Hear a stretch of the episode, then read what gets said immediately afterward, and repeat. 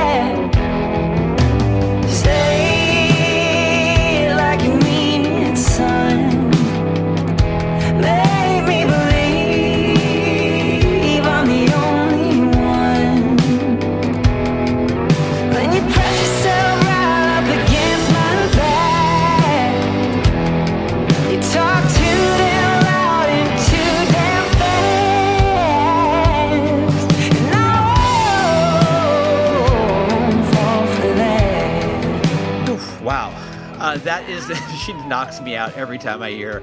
That is the music of my guest today on the program, Suzanne Santo.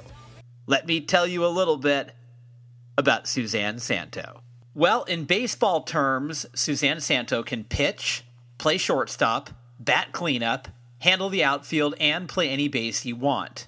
Oh, and she can manage the team. When you talk about Suzanne Santo, you're talking about someone who can do a lot of things.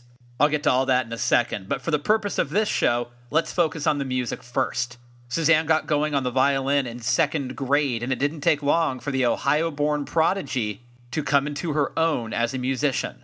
A high school scholarship followed for the young violinist, and before she was 20, Santo had become pretty adept on both banjo and guitar. She fronted the LA band Honey Honey with Ben Jaffe, who you might remember from our podcast in the past, and that band put out three perfect albums a stirring confluence of indie rock, riveting roots music, and West Coast soul. Honey Honey toured with Sheryl Crow and Jake Bugg, logged millions of Spotify streams, and found themselves hailed by everyone from Rolling Stone to NPR. Santo's debut album, Ruby Red, was a stunning platter of poetic folk and gutsy blues, effortlessly showcasing the singer songwriter's arresting lyrical acumen. Bringing to mind the stark immediacy of Patty Griffin and the literate wordplay of everyone from Kurt Cobain to Liz Phair, Ruby Red was as nervy as it was vulnerable. Her new work, like the song you just heard with Gary Clark Jr. on guitar, is as searing as it is rousing. Her voice has never sounded better, and 2021 looks to be a banner year for the musician. Now, I told you Suzanne Santo can do a lot of things. She really can.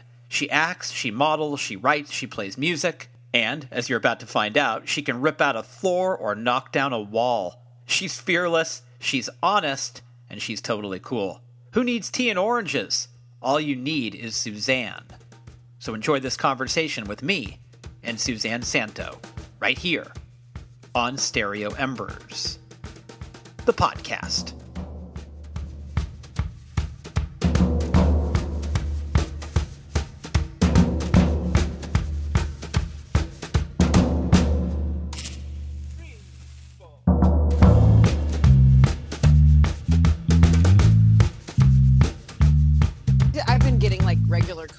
Tests just Yeah. because I like, you know, I'm still like doing some little projects here and there. And, you know, I don't want to be like that guy.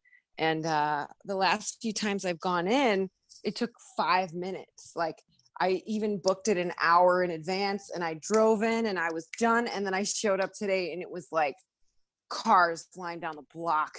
Really? Yeah, and I think it has to do with you know the president's announcement and all that bullshit. So I don't I don't know. I'm like it's oh god, how are you? Are you feeling all this stuff or what? Well, I'm in I'm in Berkeley, so I'm feeling smoke from fires, like oh, just I'm endless. so sorry. Oh, I'm terrible. so sorry. I know. Where are you? I'm in LA. You're in I'm LA. in LA. So, yeah. I mean, So you might be getting some of our smoke down there. It's smoky today. Yeah, I tried to. The last couple days I've been inside, just like sorry, I'm gonna set up my tripod, working, and then uh, I was like, oh, I'm gonna get up early and go for a walk before my 10 a.m. COVID test that I thought was gonna take five minutes. Wrong, and uh, I was like, oh no, I could I could smell the smoke this morning. I was just like, where's where's the fire? Where are they today? Do you know? So yeah, the, the two most recent ones are in kind of like Napa. Um, you know, like uh, Great. I know. I There goes the vino. There goes the vino. Ah, I know. Why? I know. There'll be nothing left to drink. oh Uh, God. Yeah. Not if I can help it. Well, what now? How many COVID tests have you actually had? Do you, can you count? I've had a lot. I've had Have like you? 10. Wow. Yeah, yeah. Well, I shot a short film two weeks ago and uh, we had a full crew, like up to code. Uh, everybody got tested. And like leading up to that, I had some rehearsals with the actor I worked with. And uh, he was moving on to shoot a Netflix film in New Mexico after this. And he had he had to actually like live in a bubble for a couple weeks. And the whole cast and crew are doing the bubble for the six week shoot. And like the whole time leading up, I was like, God, I just want to be so careful. Like the last thing I'd want to do is mess up his next job, Right. you know, right. and you know, but it, you know, I did um uh in August I did a shoot for some live content. So I'm just gonna grab some water. Um and um we were all required to get tested that day and stuff like that where but it's so easy. Like you just drive up to Dodger Stadium and I'm telling you, like the last few tests were five minutes. Like I drove up, uh swabbed my I listened to a podcast for you know whatever, swab my mouth and you're done. So, you know, it just makes me feel better. And I'm and I'm super careful to begin with. Like I really don't want to get it. I really don't Yeah. want to give it to anybody if I get it. So, you know. Well, what's your level of neurosis? Like, are you? this is a question from a, from a neurotic Jewish guy. Um, sure, sure. but I, I, know, you're you're you, you're used to us. Um, but are That you is true. right? Um, what, what is your what is your level of like daily anxiety around this? Like, how, Mm. how freaked out are you?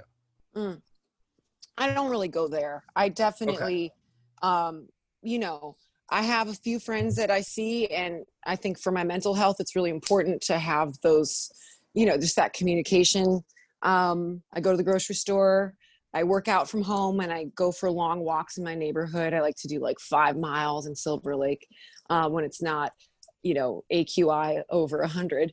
Um, but but yeah, I think that like I I I I really don't freak out about it too much.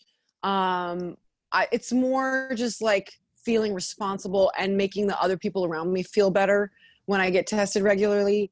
And just you know, I don't see that many people. I see Ben Jaffe from Honey Honey because we have a podcast together. Right. Um, I see my production partner um, from the film because we have a number of other projects going on, and his wife, and really like, and then my friend KP, and like maybe one other friend who I see once a month. Like it's pretty, pretty tight for me.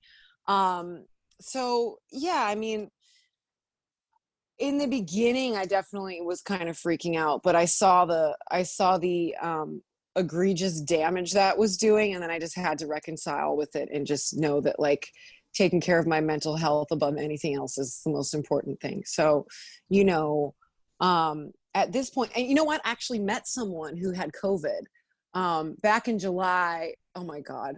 I went to a birthday party and there were, I mean, there were like six people there. Right. Um, but there were people I didn't know. And at the time, well, let me be honest. We took a bunch of mushrooms. So, so I like as my inhibitions were like falling away, I was like so happy to be around these wonderful people. Like it was just incredible. But uh there oddly there was like a young girl, she was like 21 who had the antibodies already. She'd had COVID months earlier and I and I was like, "Can I ask you so many questions?" And she was like, "Yep, fire away." And you know, she she was young. She worked at Hooters in Hollywood. Half the staff got it. Um, and she lived with her parents, and her parents did not get it. Um, but she said she gave it to her best friend. But I watched her with her friends, and they're all like sharing like e-cigarettes. Everybody's Oh. like hanging on each other. I was like, oh, okay, so that makes sense to me. Like I I can that translates. You know, I don't think I'm gonna get it passing somebody at the grocery store. I don't think that's how it works.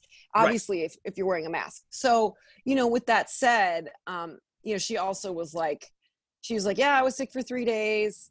I coughed up blood, and now I'm fine. And I was like, great. I'll bet you coughed up blood because you smoke e-cigarettes like a chimney, but neither here nor there. You know, it gave me a little bit of peace of mind because I think it is actually harder to catch than we think. Hmm. You know, if you're if you're doing the protocol, washing your hands, wearing a mask, all that shit. Anyway, that's my I- two cents. I like the idea of I coughed up blood and I went right back to work at Hooters and everything was fine. Mm. Hooters closed down, and I think it's better for everybody. So yeah, good. totally. Yeah, like we dodged a bullet there. I mean, You seem like somebody who you seem like someone who doesn't really stand still. Um, have you have you stayed pretty active through all this, or do you feel more creatively alive than you than you've than you've been before? I do, yeah. Um, you know, I have my beginning freak out where um, I was actually quarantined with my parents. I, I was on tour that and it got canceled, and I ended up. It was so weird because I was my last show was in New York on March 10th, and I was also in New York for 9/11 when I was 16, and I had this like it was so ominous. You could just feel the storm coming. And like, you know, there's all these rumors they were going to shut down the bridges and tunnels. I was like, I got to get the fuck out of here. And I, I actually had my dad's van for this tour because I was just opening by myself. So I, my dad let me borrow his minivan and I was just driving myself around. And I was like, I'm going to go to South Carolina where my parents now live um, and, you know, get there as soon as I can. Um, and I ended up staying there and i you know i was i had flights back to la that got canceled um i have a aunt who's in public health who like begged me not to get on a plane at the time and so like just the you know the the threat of the unknown was like just you know all over the place so you know in the beginning of covid i was with my parents for like five weeks which is a long fucking time to be with anyone let alone your parents Yes. who I love, but it, you know, it had its own struggles on top of the pandemic. And, you know, while I was there, they live in a gated community. Even though my parents are in their early 60s, like they're super young, but they just like love this place. God bless them. Uh, but I would have, you know, I was confronting so many things at the beginning of COVID of like, am I going to die alone? Is my career over? you know what am i going to do for money like all that stuff and i would i would take these walks in their neighborhood and just cry but it's like such a friendly community so everybody waves at each other so i'd be like crying and then hi how are you and then just go back to under my hat and like crying. And you know i really hit the you know the processing out the gate and you know, eventually I had to do like a self rescue mission and I rented an SUV and drove to LA in three days uh, in, at the end of April. So, um, you know, with that said, and, you know, per your question, you know, I, I really um, rolled up my sleeves with this, with stuff I needed to look at, you know, that's really easy to throw away when you're on the road. You can just like ditch your problems Right. um, and I've I just I don't know I found my footing and I and with that came a ton of creativity, um, more songs. Were you aware of you know all your comrades in music playing, you know, Facebook shows and was it tempting for you to just jump in and, and do that yourself? I, I definitely felt the just the like um flash flood of like digital shows coming out in the beginning of covid and i i did not hitch my wagon to it. I didn't want to like feel desperate to play every week you know on some kind of live stream. One it was so much pressure because everybody was doing it. Yeah. um two it's it's a lot of work because you you know when you're on tour you sort of play the same show and give or take some songs here and there but like when you do these live streams they're like recorded and they're out there and then you got to try and be more interesting the next time and like in finishing a record and working on other stuff i just didn't see the the honesty in that for me because I felt desperate doing it and that's why I didn't want to do it. Oh, so the few shows I've done now I've really enjoyed and I like we did them for a reason. And I've got a couple shows at the end of the month I'm so excited about.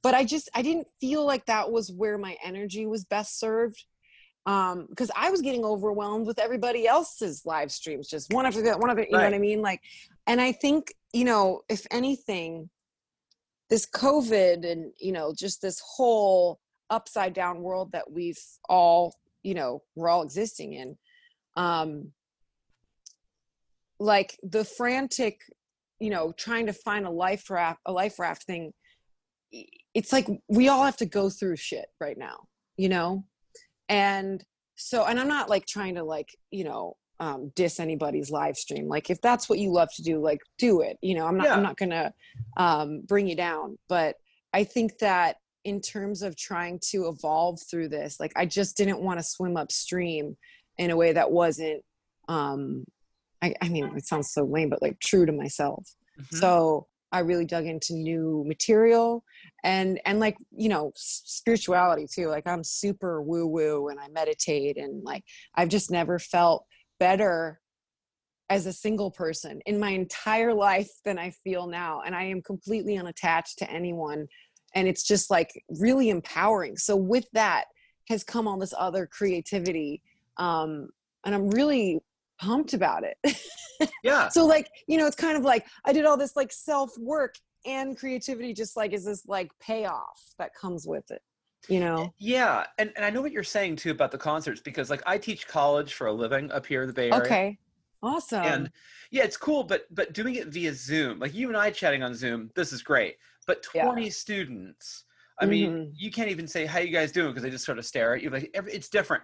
The the Yeah. level of being looked at is a different feeling than I'm in, when I'm in the classroom. right And I wonder for you playing playing those live streams, do you feel a, a certain kind of scrutiny that you don't feel when you're on stage? Like, is it totally different because of the medium? um well i'm like used to just putting on a show so like i can tell jokes and play songs and be talking to myself and be totally fine with it. Okay. You know, I've actually really enjoyed. I, I, started offering Zoom sessions on my website, and I really love that because it I can actually see the audience. Um, uh, live streams are completely different. Live streams, you're just singing to a wall. Um, or like weird comments and you try to ignore those too that was another thing in the beginning when i would do those live streams you can see the like like the com- comments coming up and I I would just sometimes I'd be singing and I'd be like, "What the fuck?" You know, like what did that guy just say? And it would just take me out of the moment. So you know that that was a really interesting, you know, first you know first quarter of this to go through that stuff. But I mean, I'll be honest, man. Like I'm gonna find the best time in anything if I can, if I can help it. You know, so they weren't all bad. They were fun, but you know, nothing nothing replaces a live show. Right, Nothing. right. Yeah. So, in terms of like, you know, in the first few months, I interviewed people like in March and April. A lot of people were like, well, I'm getting a lot of work done. I'm doing great. But now that we're Mhm. six, seven, eight months into it, and like Mm-hmm. people's finances have now been affected, um, Mhm. and, and you alluded to that yourself. Mhm. Is there, is there anxiety about making a living? Because obviously that's massively threatened right now. Where where is your level of anxiety about that? You know, I put that down too. I, I Wow. I'm doing well. I mean, I'm I'm not making a ton of money, but like it, it comes in when it comes in. I live super modestly. Um, I'm fortunate enough to live in a really cool place that's really affordable, um, and just knowing that I'm not alone in that sentiment. Like, there's millions of people that are out of work, um, that aren't, you know, that are in the same position in their way uh, that I am. So I've, I've found some solace in that. But I mean, I also think you get back what you put out there, and I'm I'm putting a lot of stuff out there, just energetically and like with the Gary Clark song, and Yeah. I have a whole record, um, and it's coming back. You know, like I I got record streaming numbers on Fall for that, which is like so so rewarding, and I own that track. so you know that does come back to me and that that's really really gratifying and you know i i here's what i know for myself and i'm very fortunate to be able to say this because not everybody's able to say this but i have enough friends and family that love me i know i'm not going to be homeless and most likely i'm not going to go hungry and i sure as shit i'm not going to be unloved. So i can i can subscribe to those things and be totally fine you know? I think that um you know i've dealt with anxiety a lot in my life and it's just like here we are at a precipice of extraordinary change and i just like i've been so scared before and i just don't want to do that again Yeah. i just don't fuck that Yeah. It's not productive. so yeah and like the thing is as you know like the world outside is so crazy and like we all know november's going to be nuts like either way this election goes like shit is going to blow up and i want to go in and i like i mean this from the bottom of my heart like i want to shine a light as best as i can because if i bring my bullshit or my anxiety like that doesn't do anybody any good. And like you know honestly alex that's what the song is about. This the song is that's why it's so weird that it's out now. It was supposed to come out months ago and i just feel really grateful that it's found its place now. But you know essentially the song is about um creating your own integrity and and harnessing and you know being in control of your own emotions and the way that we are informed these days is so toxic and it that does terrify me to be honest with you. You know the way that we turn on each other these flagrant emotions that like affect you in seconds Mhm. just from scrolling on a stupid social media app. And i think it's so important for everybody to just know what that is and half of us don't you know you really dive in and we're all addicted to our phones uh, myself included and you know at the end of the day when we're just sort of full of all of this stuff that's not grounding us that's not helping us grow um, but that's burying us and separating us Mhm. um, i feel really strongly about fighting that and just being in complete control of myself as best as i can. And you know there's no there's no reason that we shouldn't disagree on politics and still be able to have a good meal at a table with our loved ones. And personally i'm dealing with that and it sucks you know this isolation of differences. And you know it it really i just listened to this new york times podcast called rabbit hole. Oh yeah, I know have that. you Yeah. oh my god i highly have you listened to it Oh yeah.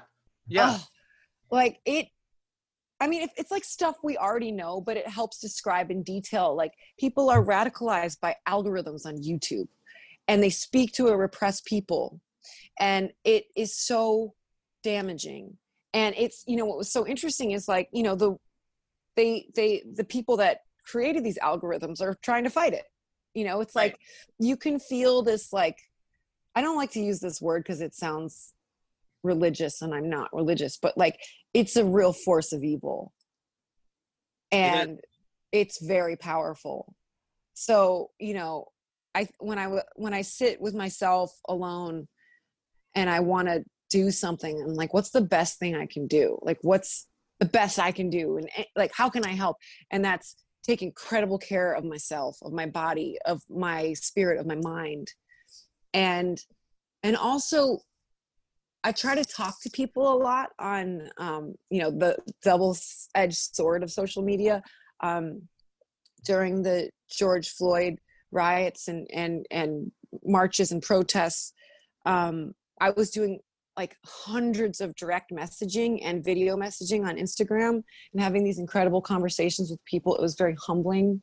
It was very painful. Um i kept falling on my face but then i kept learning and having uh, these incredible connections with people sharing their stories of of their own trauma with police and then you know their their versions of what the protests look like and to me i think the thing that's going to bring us out of this is community uh, which is something that's been so lost on us. And, you know, it's weird to like bring it back to the song, but like your sense of community is enhanced when you have your sense of self intact. Mm. And, and when you feel comfortable going out and knowing your neighbors and the people that work at your local coffee shops and restaurants, it's like, to me, that's the greatest feeling walking into a coffee shop and someone's like, Hey, Suze, you want to know oat milk latte? And I'm like, Yes, I do. And it just makes my day. You Yeah. know, it's those little things that connect us to each other. And, you know, I, I don't know. I, I, I, that's, that's where I'm, I'm putting my, my chips right Well, now. it's kind of romantic to think of yourself as a lone wolf, but the lone wolf dies first. You know, it's not really to be alone all the time. Right. So this Mhm. sort of this community is so important. And I just watched The Social Dilemma. I don't know if you've seen it yet. I'm, it's on my queue. I'm, I Yeah. think I might watch it tonight, actually. Watch Yeah. it. Yeah, because I mean, Yeah. it sort of it sort of indicates that like the loneliness that social media can make you feel or the crippling self-doubt is as unreal as the exultant moments you know Right. and so it's all mm-hmm. it's all unreal i'm going to show you something this is what i use because i'm so, so Attaboy. Yeah, I 'cause love your work. Yeah. i'm too i'm too i'm just it's not because i'm afraid i just know that i will abuse it i'll be texting Yeah. people or looking something like who is the Mhm. singer of mr mister while i'm driving you know i'll do yeah, I've been there.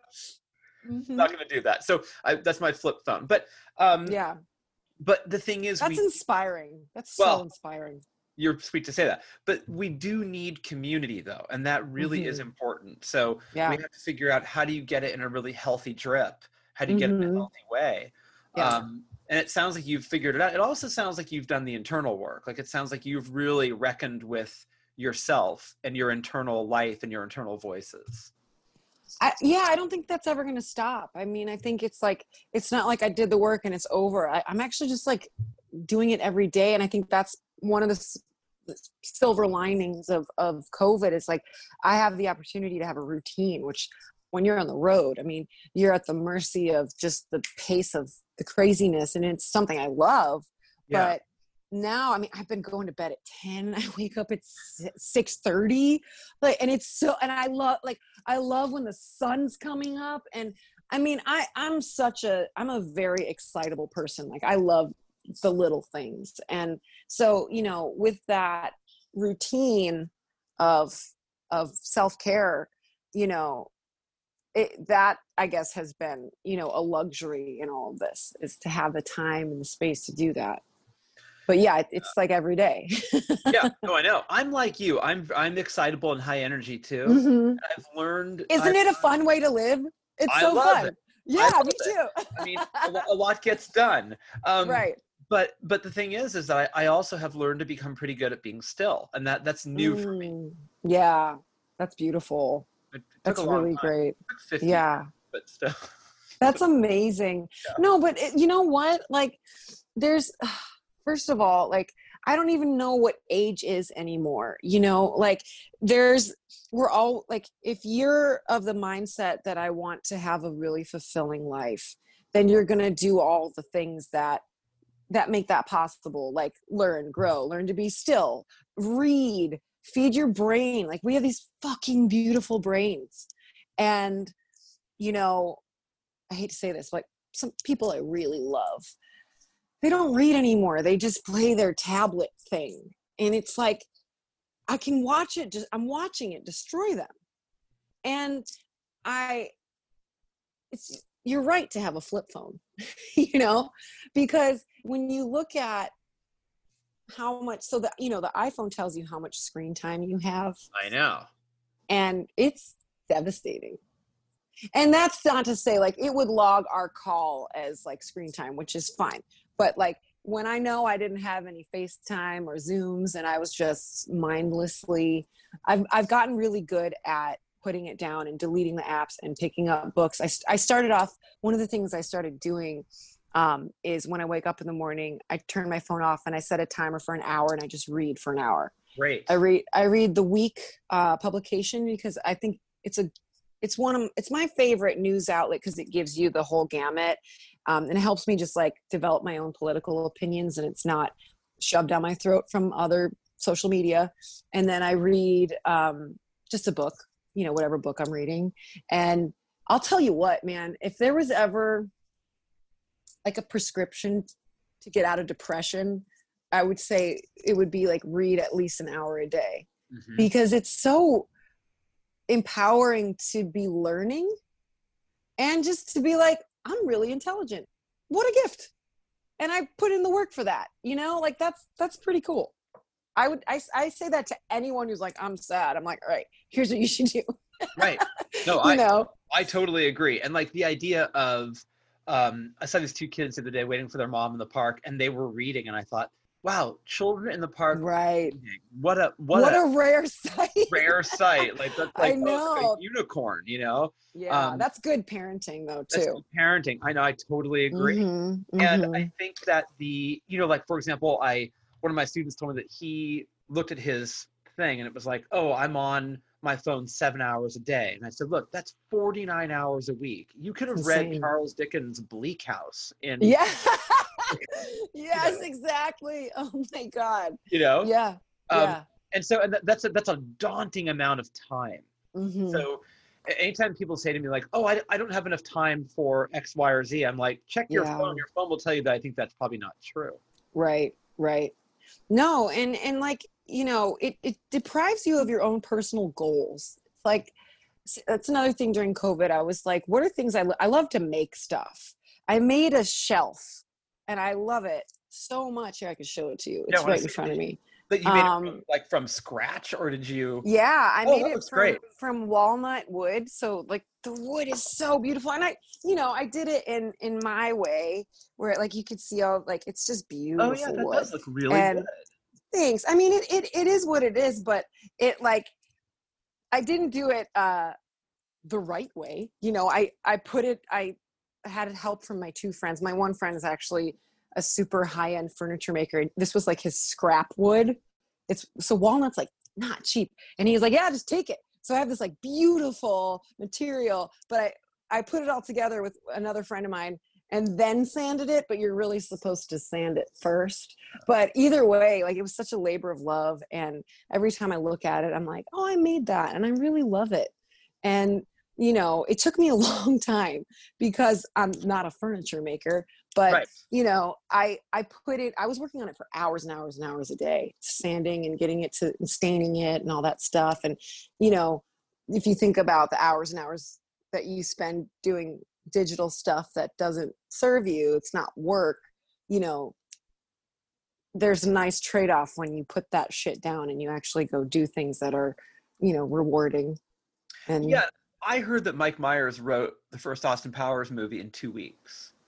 wow. And so you think like, Mhm. well, but that's a good use of two weeks. Right, right. You know, And that was in the 90s, so it's not like we had this shit we have now. I know, I know. And so Mhm. it's sort of like, you know, I'm working on a new novel, and it's sort of like, well, how long should that take? You are? Yeah, I am. I am. Yeah. Congrats. That's amazing. Yeah, and so I'm, I'm trying to get it done. And I think like, well, I can get it done before the first of the year. It's a it's just a Mhm. funny little book I'm trying to write. It's a it's a comedic uh, novel. I can do it pretty fast. I think. I'm trying to challenge myself to do what you're doing. In other words, like when you when you do the sanding, when you do the work yourself, and not just twist a little IKEA tool, it feels Right. more satisfying. I think. Hmm You know. Yeah, and the thing is, we can do so much more for ourselves than we realize. Like, like fixing your taillight on your car. Like, just watch a YouTube video and go to AutoZone. Like, that shit is going to save you a couple hundred bucks. Like stuff like that. That's so simple. Um, is I I really kind of get off on that stuff because you know I I think a lot of times we're made to feel a lot more helpless than we really are.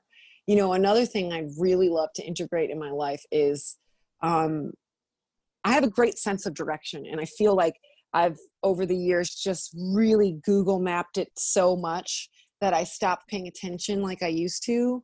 And stuff like that's really interesting to me because, you know, it just keeps me more tethered to my phone. I don't need to do that. You know, our we have the skill sets naturally. We just, you know, are convinced otherwise for a lot of things. I mean, obviously, like you break your arm, you need to go to the doctor. but, but like, there's so many things that we can do for ourselves.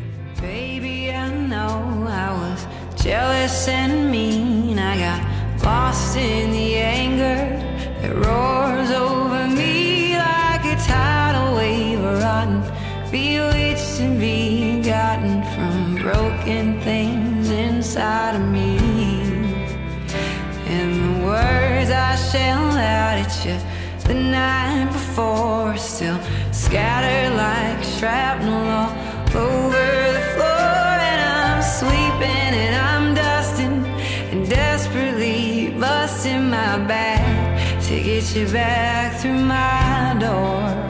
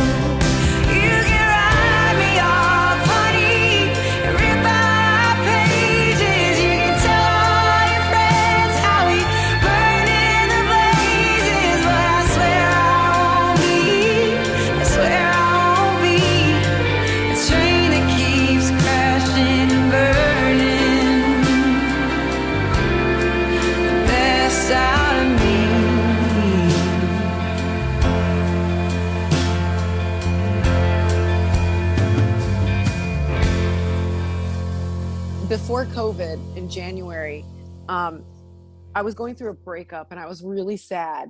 And before it was actually in December when I started this wall behind me. Um, I bought well, I bought this painting in Joshua Tree in December, and I was like, well, I got to redo the wall. Maybe I'll.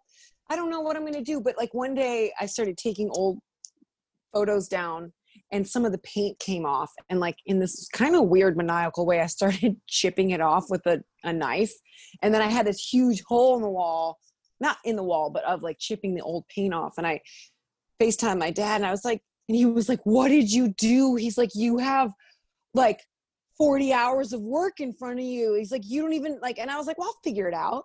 And i went to the hardware store and there's a local one here in silver lake and the guy said the same thing. He's like you're crazy. And I was like, well, sir, just you wait. and they were right. It took hours. And at one point, like I tweaked my neck and I had to take a break because like I couldn't like turn. but eventually I I chipped the paint off. I had to use a solvent to get old ancient wallpaper off. I had to sand it. I had to prime it. And then I got this wallpaper. And at the time it seemed crazy because I was actually set to move, you know, around like eight months uh, back in August. That's not going to happen. And now I have this wall, and ironically, have been tethered to my living room. And so all of my Zooms and concerts are in front of this wall that I'm really proud of. And it re- it's really interesting. But like, I did it myself, you know, in, Well- a, in a little bit of a psychotic way but Well, still. when we first got on, I couldn't stop looking at that wall. I mean, it really. oh, is. cool. Yeah. Thanks, Alex. Thank you. I no, you appreciate did a great that. job. It's. it's I mean, I, I wish people could see it because it looks so cool. Um, well, that's the thing. It's like another thing during all this. It's like I really value my space, and I always have, especially when I'd be away from it for so long. So I like having pieces of artwork that my friends made, or that I made, or that I found that I'll never forget when I got it and where I got it. And you know, you just kind of create your own nest. So you know, I know like Home Depot went like through the roof because people were doing home improvements, and I think that's cool. I think that's cool. Yeah, I mean, the home improvement and personal improvement time. You're working on yourself. You're working on the stuff around you. Yeah. Well, a lot of it's always a reflection of what's going inside because at the time I was really just making a clean slate and I didn't realize it. And here it is, you know, like Yeah. I was chipping off the old paint to make way for something new. You know, the metaphor wasn't lost on me.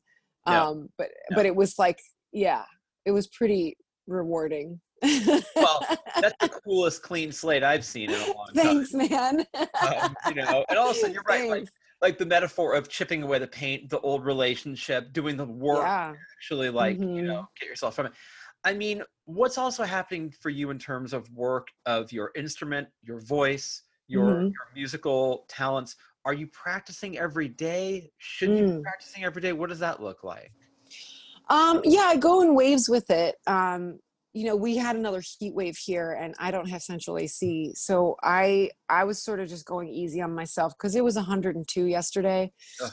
And it's just like it, it kind of makes me a little sick. Like I get headaches and so I I sort of like I practiced uh, with Ben Jaffe yesterday because we have a show at the end of October. Uh, and I also have my own show.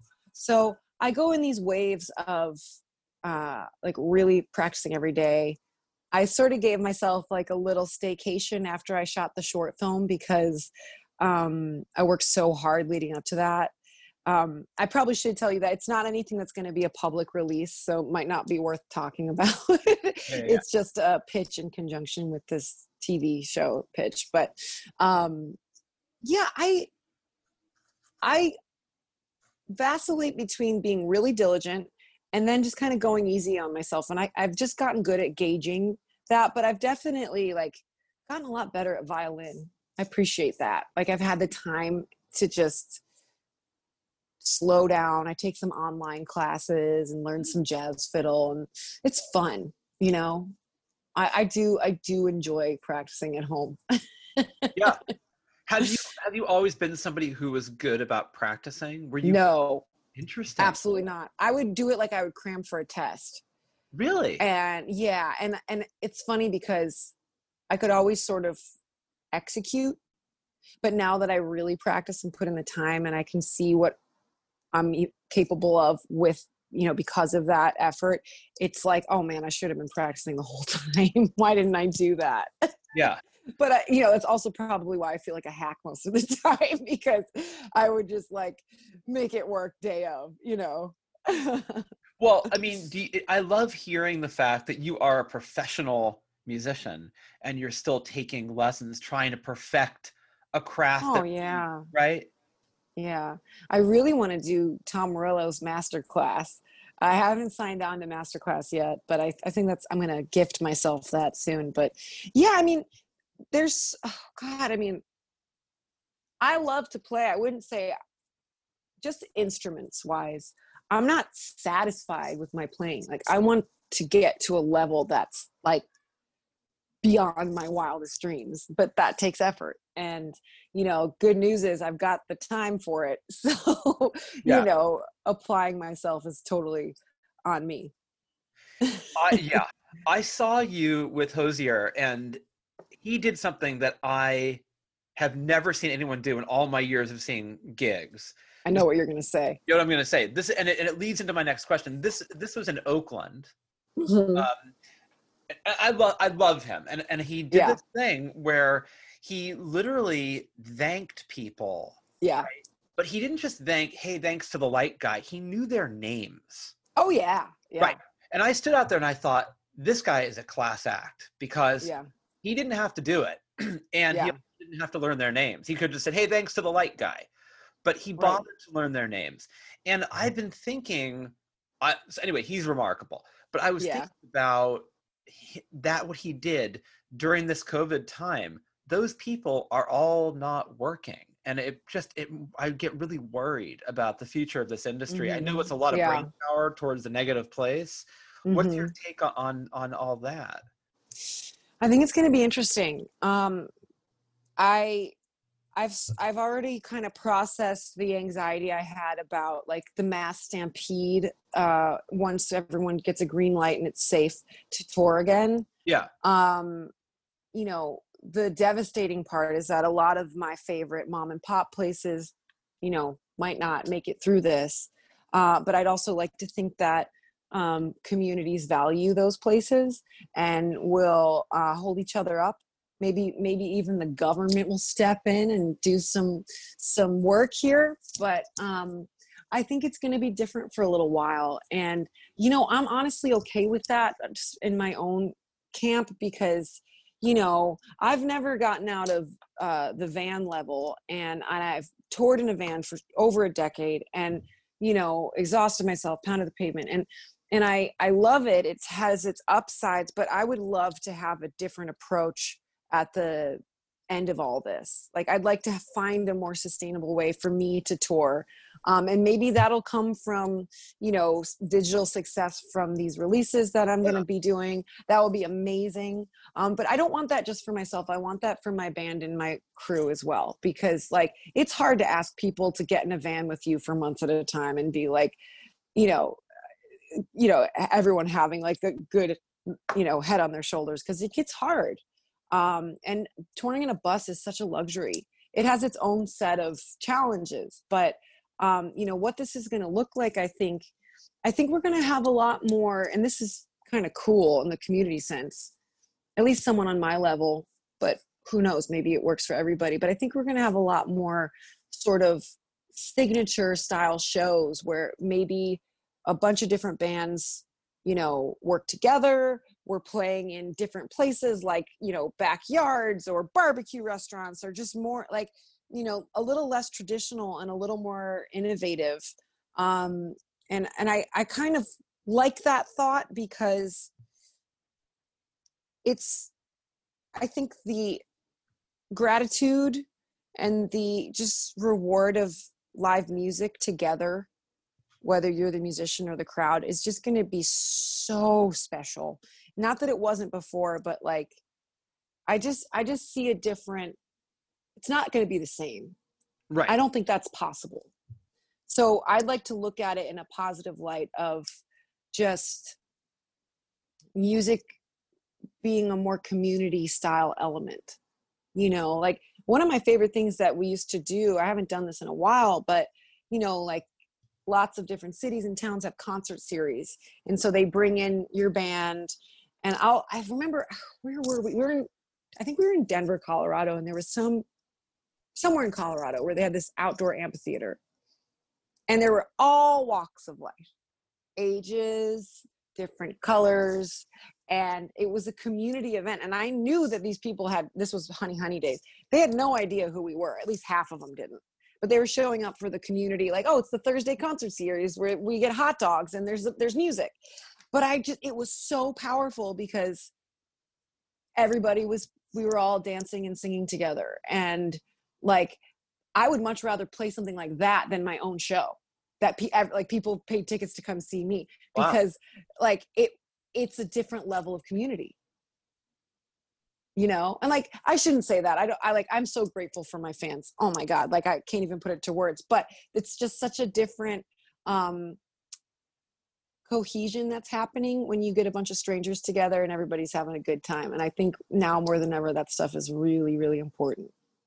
Yeah, and when you think about the get in the van philosophy, like the Henry Rollins idea of like when he in his book he talks about like with Black Flags, like we've got in the van and we just we did the work, Um, Right. And that that totally accommodates and goes along with youthful exuberance and energy. sure But he Mhm. doesn't ever talk about the dismount. He never talks about like, do you get in the van until you're 67 or what is it? What do you Right. do?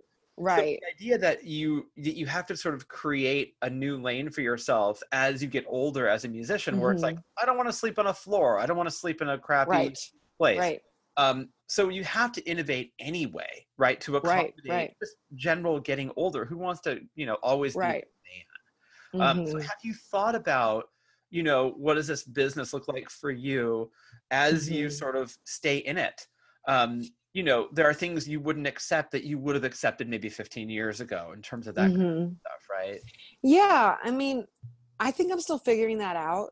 Mm. Um, but right now, I think I'm firing a lot of different engines, and and I'm really, uh, I believe in all of them, and they're all related.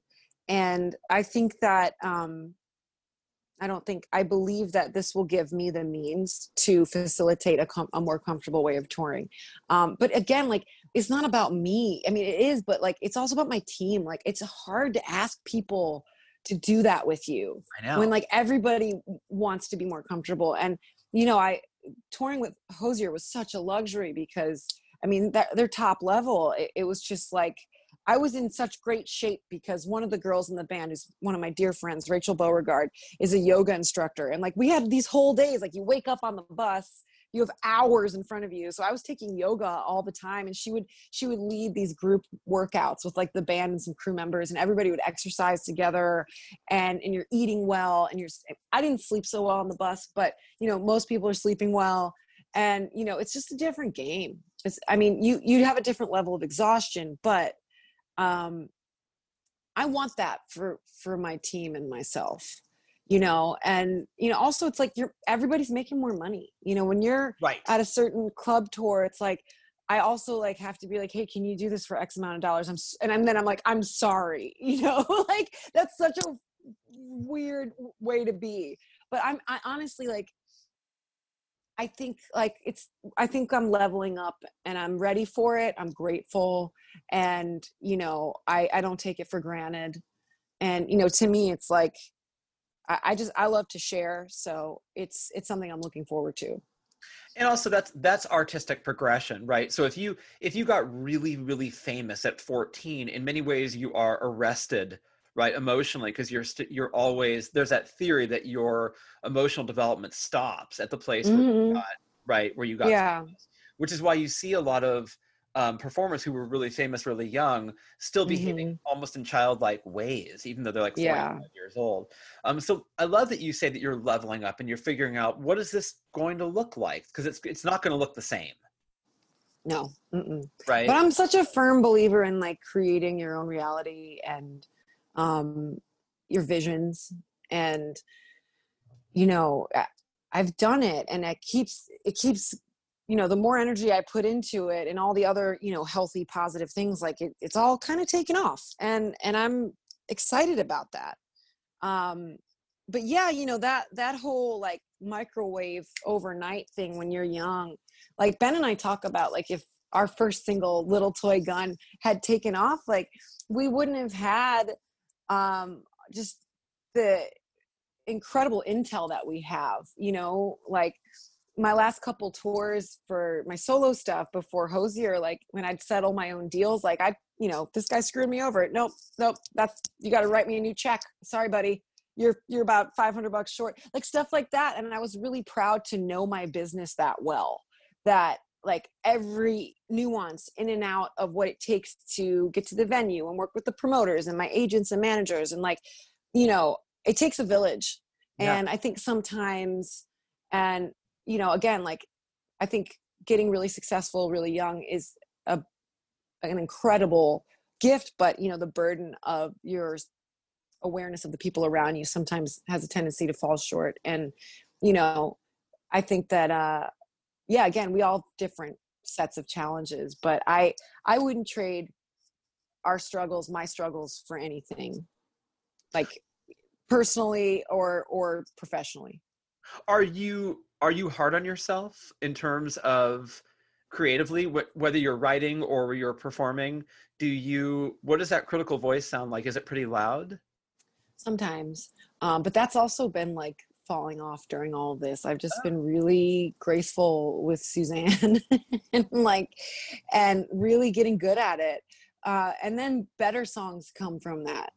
Like, I, when I felt that pressure to fit into this rhythm, um, you know, something I feel really strongly about is there's like a there's a new Hollywood being created, if I if you want to use that word, you know, and to me that speaks yeah. to music and movies and TV and you know comedy, um, and I think that I'm seeing it now. Like, um, you know, it's funny. I shared this on Instagram a, a while ago, and when I was 26, there was this very prominent music industry uh, mogul who took me to dinner and said, I was 26.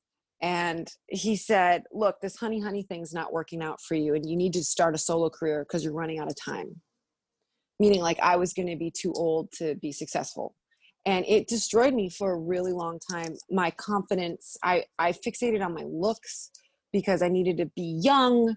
And it, it was a really tough hole to crawl out of and now i look at it and i'm so great like anything that like brought me down like that i'm always so grateful for it because it's just i'm making the best music i've ever made now why would i stop uh, and you know in that respect you know fuck that mentality it it it ruins art and that's not why i make music.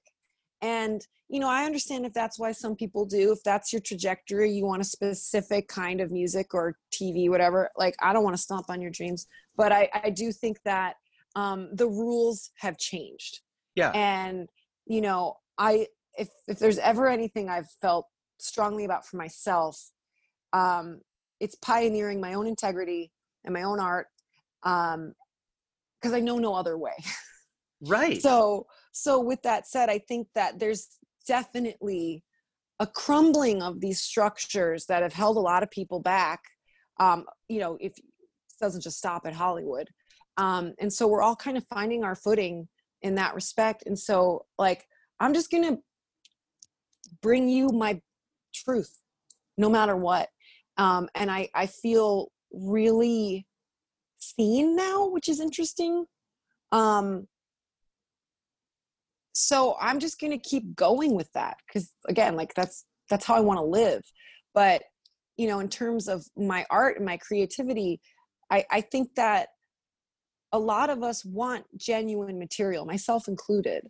I'm drawn to artists that are are bringing their their soul to the table. Right. And and not because they're 25 and beautiful. You know? So you feel seen in a in a totally different way than you were seen before? Maybe it's because i see myself you know? I, yeah. I don't know. I, i'm not sure. Um yeah i do. I do it because i think that again like you know i'm not a fan of cancel culture and some of the polarizing elements that are coming out with like you know the me too movement i think there's a lot of really important things happening and truth coming to light and darkness coming to light. But i also think that um right now we're all kind of shifting and like it just you know the superlative nature of a lot of the things that are happening. I'm really careful with that because um i mean this is a little off the same topic but you know in terms of breaking down that structure i i still think that like I want to give people the chance to fuck up and get better and say sorry. You know, yeah, I right. mean, there's some there's some inexcusable acts that it's like, all right, good riddance. You're a monster. That's different. I think in in terms of ignorance and growing collectively and and bringing our best selves to the table, whether it's in Hollywood, whether it's in our own household, uh, we have to be able to be accountable for our mistakes and also be forgiving of others you know? Right. And like so in this like rebuild of the industry you know i think i i'm just excited to see like oh you can sell a, a show or a record and it's not because you're signed to this label or because you are friends with so and so like you did the work and your work speaks for itself. That's what i like to see right now. It's just great work speaking for itself and not because you had to you know hitch your wagon to some big wig that like they're always going to sell do you know what i mean I do. I do. Yeah, and that's and that's a whole again, that's a new way of looking at it, right? It's Mhm. like and it's a healthy way to look at it. And I, and I like the idea of what you're saying about we are imperfect people. We make mistakes all the time. I made three yesterday, but I did you I did only three only three. yeah, it was a slow week, Suzanne. good work but I mean, we we are imperfect. Like sometimes you say something to somebody that comes out like you're an asshole, and you didn't mean for it, Mhm. but maybe you were feeling Yeah. shitty that day. So we are imperfect people. There there are monstrous things that are disqualifying. sure Um, but for the most part, I like what you're saying that you know we are we are flawed, and those flaws are Mhm. also uh, what make what make us kind of perfect at the same time. Mhm, So mhm. it's a it's an interesting battle that we have. With Yeah. ourselves. Are you Mhm. do you think of yourself as a pretty good friend? Are you someone who's reliable and loyal and you keep your word? I do. Yeah, I do. And you know, when I mess up and like I know I mess up, like I'm like a sincere apologizer and it's really um it's like when you say when you really fuck up and you say that you're sorry and you mean it, it's like one of the most beautiful feelings in the world I agree.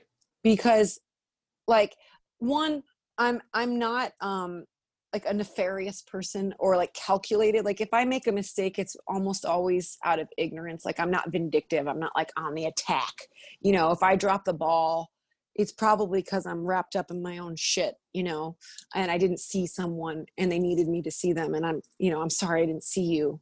Um but i have a really small friend circle like and I, and that's something that's changed during covid too of like uh, just being really diligent about um showing up for myself who i show up for and who shows up for me and like it's it's hard to do that with a lot of people you Yeah. know? So it's kind of um yeah.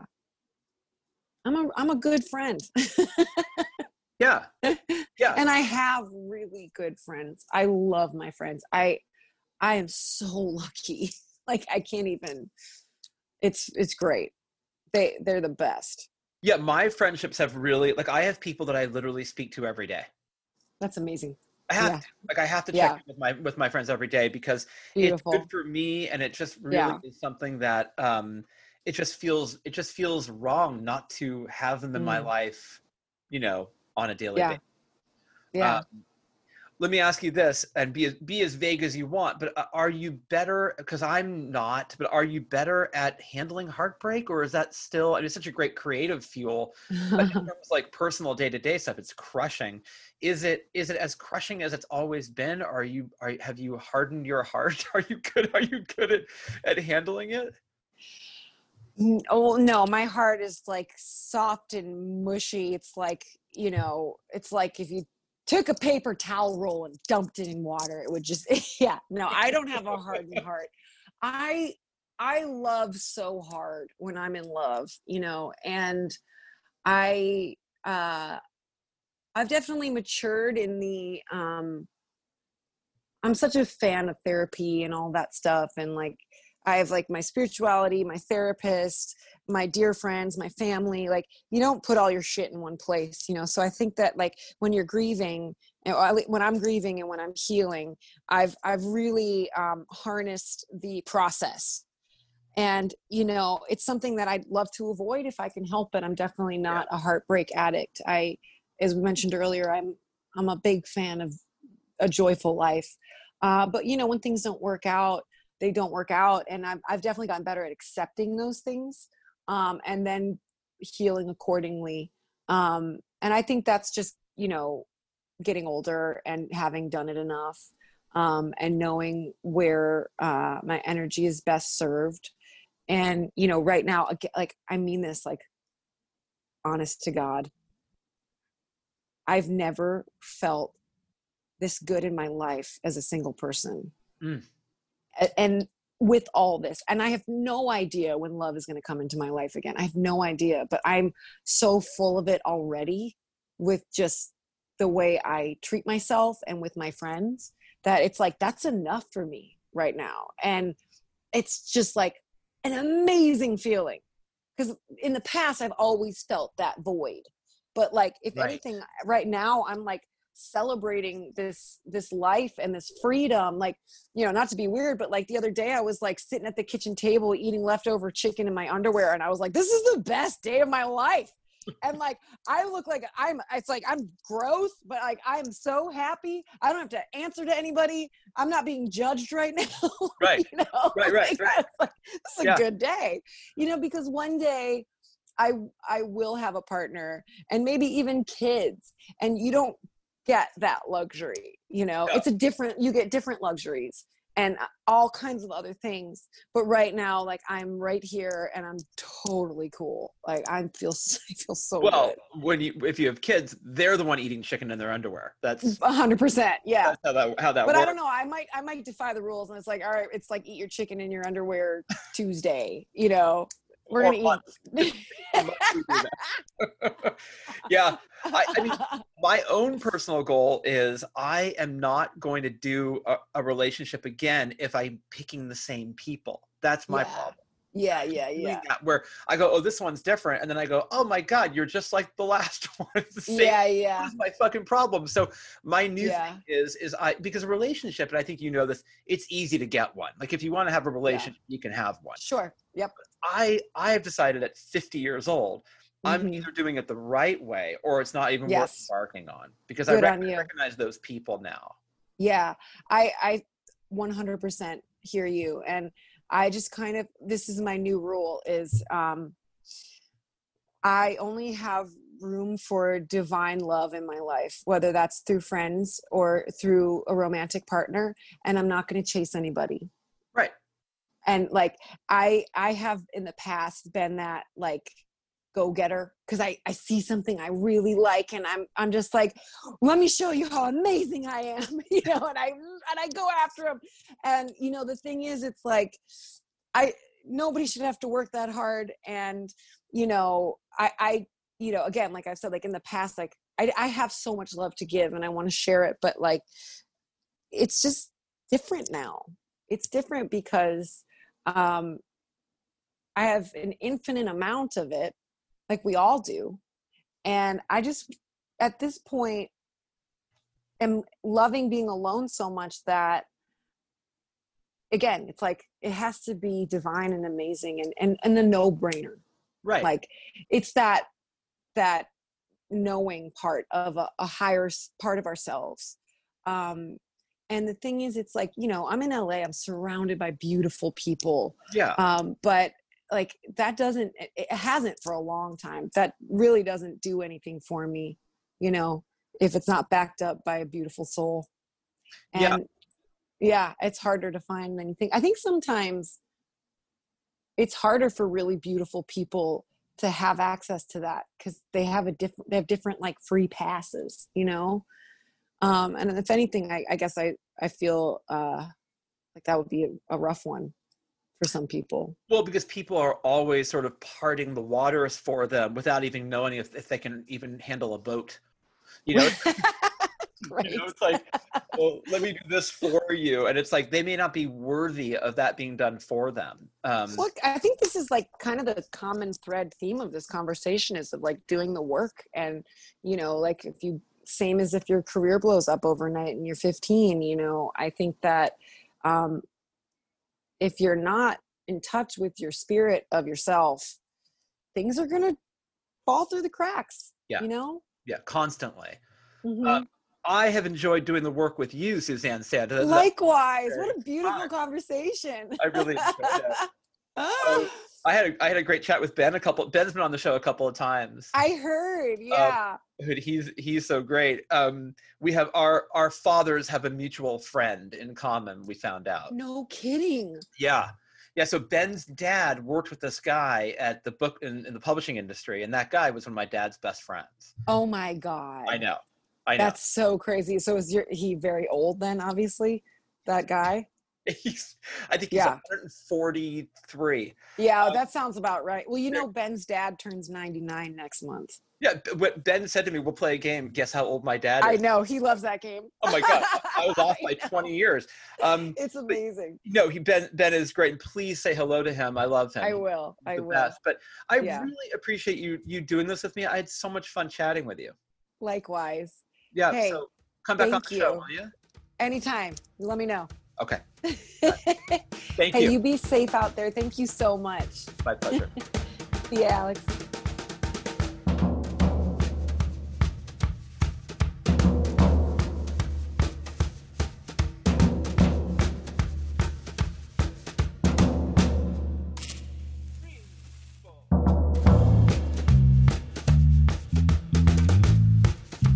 Isn't she great? Just the nicest person. Love her. Uh, we'll have her back. Suzanne Santo, uh, truly one of my favorite people. Um, like an old friend. That's how that conversation felt to me. SuzanneSanto.com is where you need to go to find out all the things that are happening in Suzanne's life. Follow her on Instagram as well. She's a good follow and uh, always, always entertaining. I'm a pretty good follow too. Not as good as Suzanne, uh, but pretty good. So follow me on Instagram at Embers Podcast. Follow me uh, on Twitter at Embers Editor. And you can email me at editor at stereoembersmagazine.com. Stereo Embers, the podcast, is available on all podcast platforms. Go to the one that you use, subscribe, leave a nice comment, tell a friend, you know, networking, that kind of thing. It's uh it's the way we're going to take over the world, one person at a time. Tell your friends, have them tell their friends, have them tell their friends. Make sure they report back to you. It's like pyramid marketing, but no one makes any money. Visit Bombshell Radio at bombshellradio.com and find out what makes our radio station tick. I want to thank you again for listening to this show week in and week out. Not too shabby for our first episode of 2021. Let's close the show with uh, a longer listen to Suzanne Santo's Fall for That with Gary Clark Jr. Enjoy it, and I'll see you next time right here on Stereo Embers, the podcast, only on Bombshell Radio.